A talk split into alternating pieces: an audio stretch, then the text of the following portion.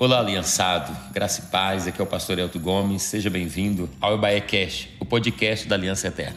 Você ouvirá agora uma mensagem de boas novas para a sua vida.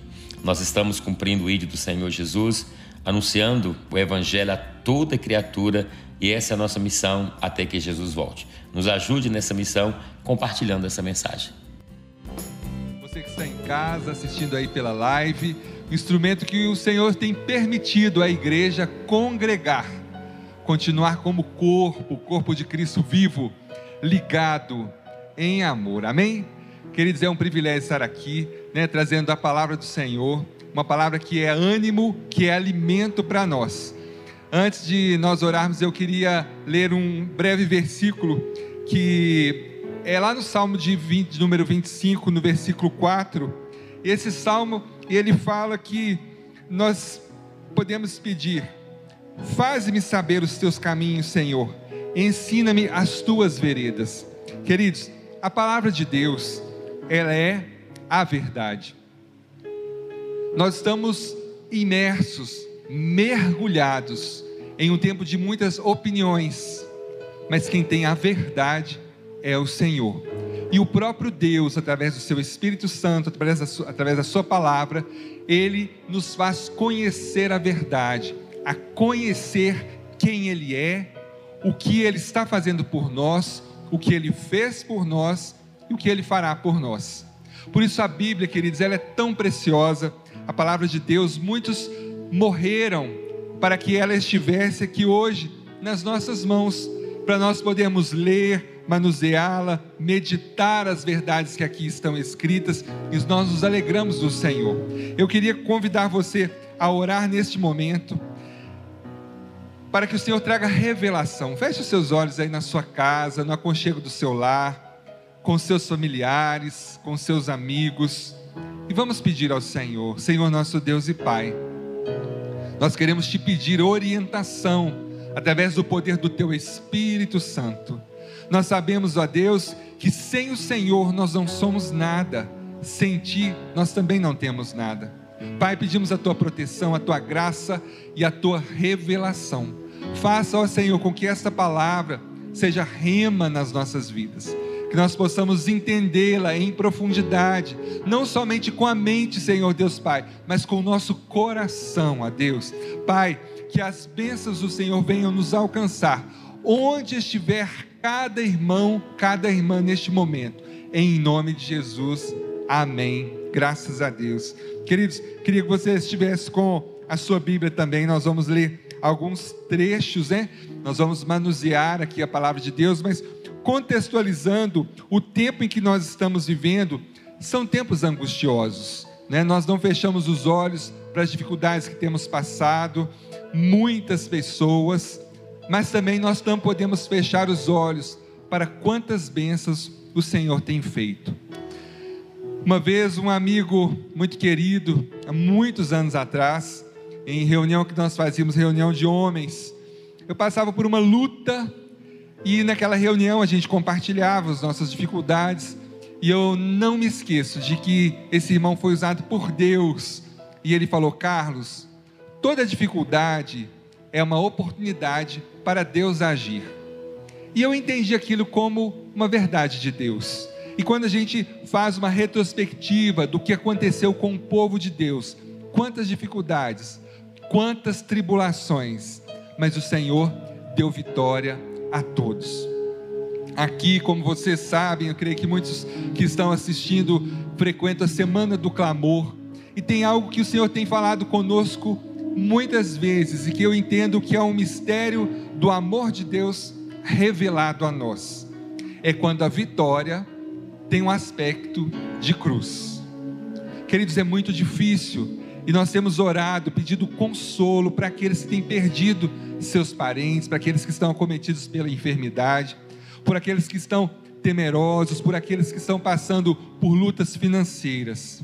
Mas uma coisa eu posso te dizer: até a morte, o Senhor Jesus venceu na cruz. Foi para isso que ele veio. Foi por mim, foi por você, para nos dar graça, para nos dar vida eterna apesar das dificuldades. Nós estamos vivendo aqui na igreja Batista Aliança Eterna, a estação do crescimento espiritual. Então, apesar de todas essas adversidades, de todas as dificuldades, nós sabemos que temos crescido espiritualmente. Sempre foi assim com o povo de Deus. O povo de Deus enfrentava guerras, enfrentava lutas, enfrentava secas, enfrentava fome, mas em tudo eram mais que vitoriosos no Senhor, por causa da palavra e da promessa. Nós conhecemos o Senhor quando o povo hebreu fala sobre a, a terra prometida. Se você prestar atenção nesse termo que tantas vezes nós ouvimos em pregações, tantas vezes nós falamos da terra prometida, uma terra que era a herança de uma promessa.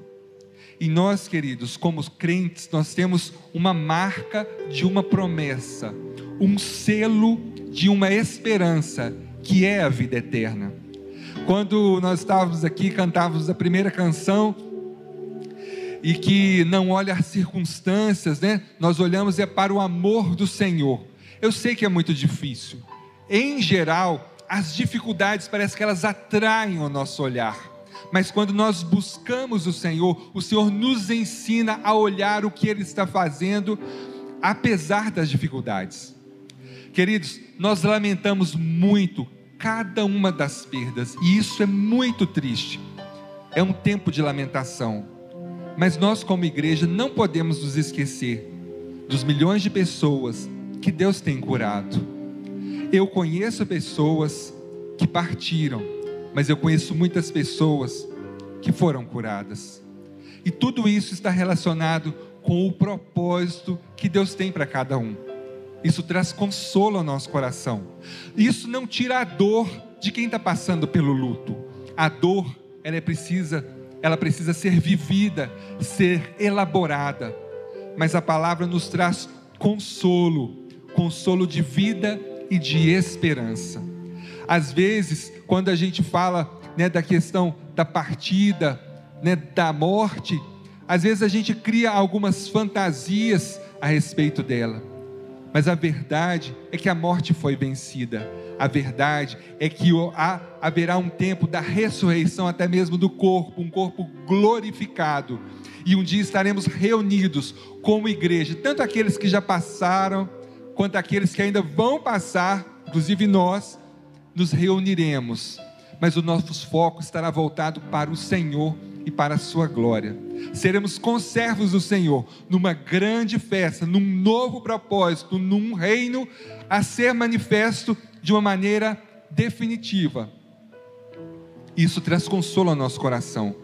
Mas eu queria também te exortar, queridos, que quando nós falamos do consolo que o Senhor dá, não é apenas compensação psíquica, não é apenas uma maneira de nós nos conformarmos emocionalmente com uma situação que é dura de viver. Não.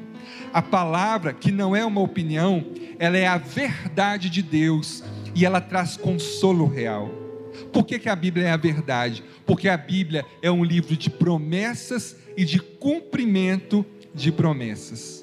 À medida que nós olhamos, que nós meditamos, que nós buscamos a palavra de Deus, o Senhor vai se dando a conhecer em profundidade e Ele vai nos fortalecendo dia após dia.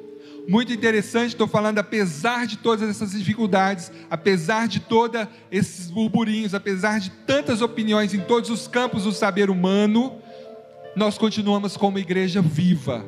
E aqui então, vivendo esse tempo do crescimento espiritual, eu vejo como um tempo de poda, um tempo de dor, um tempo difícil, mas eu espero a estação em que nós vamos brotar e frutificar.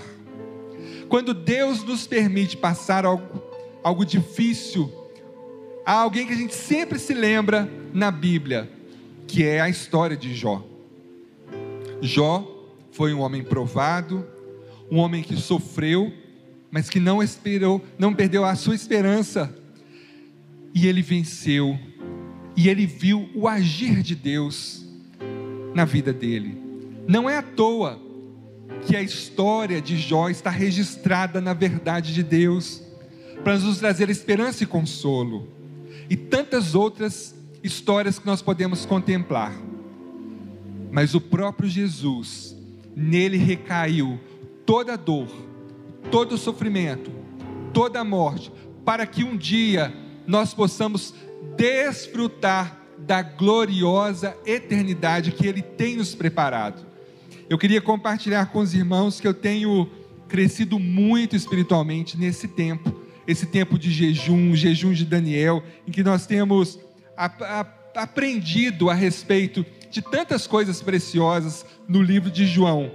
Esse último, aliás, o penúltimo, no capítulo 16, né, ali no versículo 33, em que no finalzinho Jesus fala: No mundo tereis aflições, mas tem de bom ânimo, eu venci o mundo. Romanos 8 fala que até a criação ela anseia por, um, por uma, é, é, ela tem uma expectativa da nossa restauração e da manifestação nossa aqui na terra e na glória, porque até a natureza sofre as consequências do pecado desde Adão. Esse tempo, queridos, é um tempo que muitas questões passam pelas nossas, pelas nossas mentes, quantos questionamentos, alguns às vezes questionam até a fé, às vezes pensam, puxa, como um Deus tão perfeito, tão bondoso, tão precioso, pode permitir tanto sofrimento e tanta dor. Queridos, a vontade do Senhor não é o sofrimento para o ser humano. A vontade do Senhor é que esse sofrimento todo passe, e é por isso que Jesus veio. É por isso que ele enviou o Consolador, o Espírito Santo de Deus. E se nós estivermos atentos a tudo que o Senhor está fazendo conosco, apesar das dificuldades, mas falando da Sua palavra através ali do Evangelho de João, nós vamos ver o quanto o Senhor tem nos trazido crescimento dia após dia. E nessa estação de crescimento, então, nós vivemos então esse momento tão precioso que é o jejum de Daniel.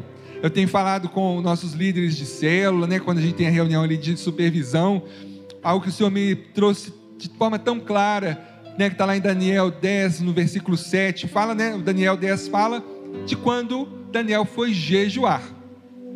Então ele se aplicou uma disciplina espiritual e ele só comeu frutas, legumes e verduras durante três semanas, 21 dias. E aí no versículo 7, sabe o que é que fala aqui na Bíblia? Fala que ele teve uma grande visão, mas somente ele, os seus amigos correram e temeram.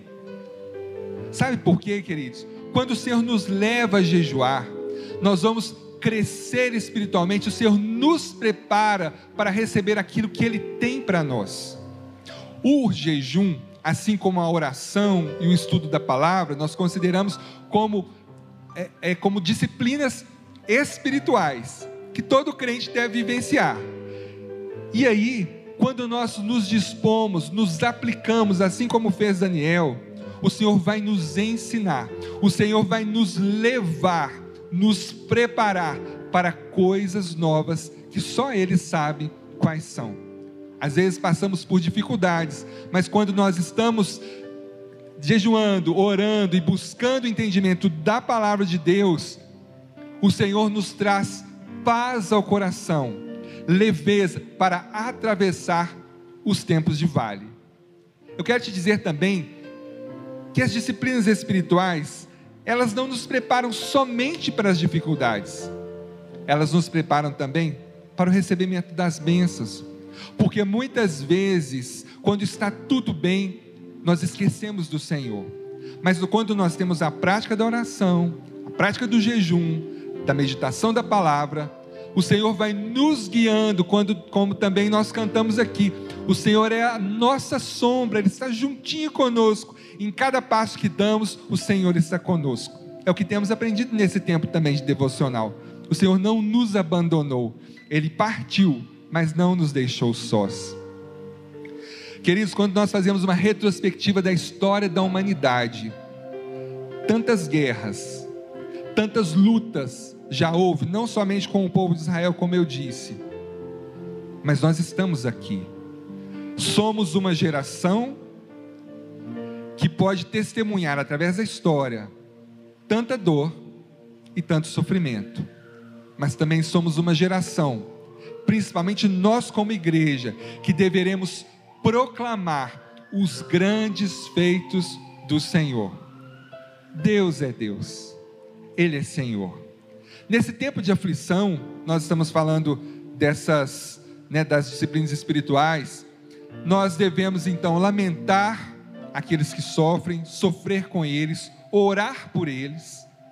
Nós temos que ter gratidão pela proteção que o Senhor tem nos dado, aqueles que estão passando pela enfermidade, sendo curados, aqueles que não estão tendo enfermidades. E nós também devemos suplicar a Deus. Neste momentozinho breve aqui no meiozinho aqui da pregação, quando eu preparava, o Senhor falava: "Ora mais um pouquinho". Então, neste momento, feche os seus olhos mais uma vez. Aplique a sua atenção agora ao próprio Espírito Santo de Deus que habita em você. Senhor Deus e Pai, nós também queremos suplicar como igreja, como corpo de Cristo, a Deus, para que o Senhor faça retroceder essa calamidade. Pai, que o Senhor dê estratégias para que homens, mulheres, governantes, trabalhadores, todos tenham estratégias vindas dos céus, ó Deus, para vencer todas as dificuldades. Nós sabemos que o Senhor, ó Deus Pai, que conhece o presente, o passado e o futuro, sabe, ó Deus Pai, todas as coisas que vão acontecer. E o próprio Senhor tem levado a tua igreja a orar. É por isso que nós estamos orando, ó Deus, suplicando em nome de Jesus. Amém. Queridos, nós precisamos orar em todo tempo, e orar é um estilo de vida.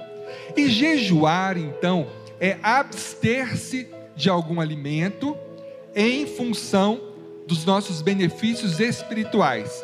Eu queria que você abrisse a sua Bíblia lá no livro de Isaías, o profeta Isaías, no capítulo de número 58. É algo tão interessante. Eu vou ler numa versão mais coloquial, que é a nova versão na linguagem de hoje. Eu tenho aqui a revista e atualizada também, mas essa versão só para ficar mais fácil de você entender. Versículo 3 de Isaías, de capítulo 58, começa da seguinte maneira: O povo perguntava a Deus: Que adianta jejuar se nem se tu nem notas? Por que passar fome se não te importas com isso? Essa era a pergunta do povo nesse primeiro texto do versículo 3 do capítulo 58. O povo estava perguntando, questionando Deus. O Senhor nem se importa que a gente está deixando de comer, que a gente está passando fome, jejuando aqui. O Senhor nem olha para nós. Mas olha só o que o Senhor respondeu, continuando ainda no versículo 3. O Senhor responde: A verdade é que nos dias de jejum vocês cuidam dos seus negócios e exploram os seus empregados. Vocês passam os dias de jejum discutindo e brigando e chegam até a bater uns nos outros. Será que vocês pensam que quando jejuam dessa maneira, eu vou ouvir as suas orações? O que é que eu quero que vocês façam nos dias de jejum? Será que desejo que passem fome, que se curvem como um bambu, que vistam roupas feitas de pano grosseiro e se deitem em cima de cinzas? É isso que vocês acham que eu quero de jejum? Acham que um dia de jejum assim agrada? Não, não, não é esse jejum que eu quero. Eu quero que soltem aqueles que foram presos injustamente, que tirem de cima deles o peso que os faz sofrer, que ponham em liberdade os que estão sendo oprimidos, que acabem com todo tipo de escravidão. O jejum que me agrada é que vocês repartam a sua comida com os famintos, que recebam em casa os pobres que estão desabrigados, que deem roupas aos que não têm e que nunca deixem de socorrer os seus parentes. Versículo 8: Então, a luz da minha, salvará, da minha salvação brilhará como o sol, e logo vocês todos ficarão curados. O seu Salvador os guiará, e a presença do Senhor Deus os protegerá por todos os lados. Quando vocês gritarem pedindo socorro, eu os atenderei. Pedirão a minha ajuda e eu direi: Estou aqui. se acabarem com todo tipo de exploração, com todas as ameaças e xingamentos, se derem de comer aos famintos e socorrerem os necessitados, a luz da minha salvação brilhará, e a escuridão em que vocês vivem ficará igual à luz do meio-dia. Queridos, nesse texto, o Senhor estava ensinando no Antigo Testamento para o povo hebreu como deveria ser o coração deles no momento de jejuar. Porque se jejuarmos for apenas uma dieta, não passa de um processo religioso vazio e Deus não ouve as nossas orações. É o que o texto está dizendo. Não adianta eu jejuar e não receber o principal motivo dessa disciplina espiritual, que é uma mudança dentro de mim. Quando nós jejuamos, nós estamos dizendo para o Senhor: Senhor, eu estou abstendo das minhas vontades para que o teu poder possa operar em mim. É assim que aconteceu em tantos textos que nós vimos. Se a gente for lá em Atos no capítulo 13, quando estavam lá é, Paulo, ainda Saulo, né, Barnabé, eles oram e eles jejuam para pedir uma orientação a Deus. E então o Senhor os responde. E aí dali eles fazem a primeira viagem missionária ali de Paulo. Olha que coisa interessante. Quando nós oramos, jejuamos e meditamos a palavra, então o Senhor nos dá orientação para agir, nos dá poder para não pecar, para nos abster das coisas que são erradas. Quando nós estamos atentos a essas disciplinas espirituais, não são elas que fazem as mãos de Deus se abrirem em nosso favor. Se a gente adiantar um pouquinho ali no capítulo 59, Isaías vai falar que as mãos do Senhor não estão encolhidas para que não possam nos atender, nem os seus ouvidos estão fechados de maneira que não nos ouve. Não. Mas se nós continuarmos com o nosso coração duro, endurecido, sem deixar Deus nos ensinar, nós mesmos faremos separação entre Deus e nós. Não estou falando de salvação. Salvação Jesus já fez, nós já somos salvos. Todo aquele que confessar o Senhor Jesus como Senhor e Salvador já é salvo. Nós estamos falando de um relacionamento com um Deus que é vivo. E eu louvo a Deus, queridos, por neste tempo em tempos angustiosos, poder caminhar com irmãos que jejuam comigo, que oram comigo, que me dão palavras de esperança, não porque eu esteja passando por situações tão difíceis, mas porque vivemos um tempo difícil. Eu fico pensando, quão difícil seria eu viver com a minha família esse tempo de incertezas sozinho, ouvindo somente noticiários como seria difícil se eu e a minha casa estivéssemos isolados, sem uma perspectiva de esperança, sem alguém para trocar uma ideia que seja baseado na verdade. Eu louvo a Deus por participar do corpo dele.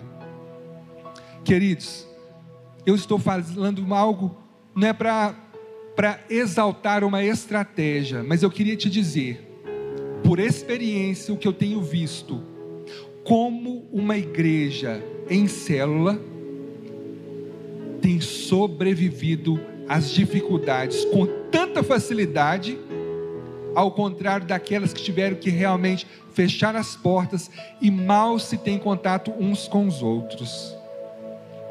Quando eu falo às vezes com, com um líder de célula ou com um amigo mesmo, e eu vejo as estratégias que o próprio Deus tem dado ali para eles, para eles manterem a célula viva, acesa, fazendo dinâmica através da internet.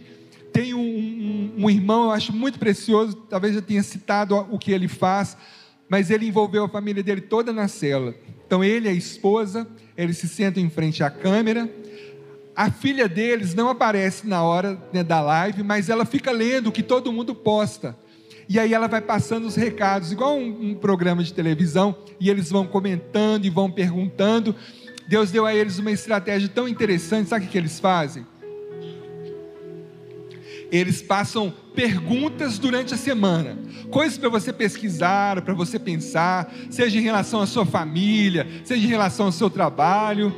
E aí, durante a semana, as pessoas vão ali pesquisando, procurando, e no dia da célula, eles compartilham. Esse é pelo YouTube, nem é por, por Zoom, nem o Meet.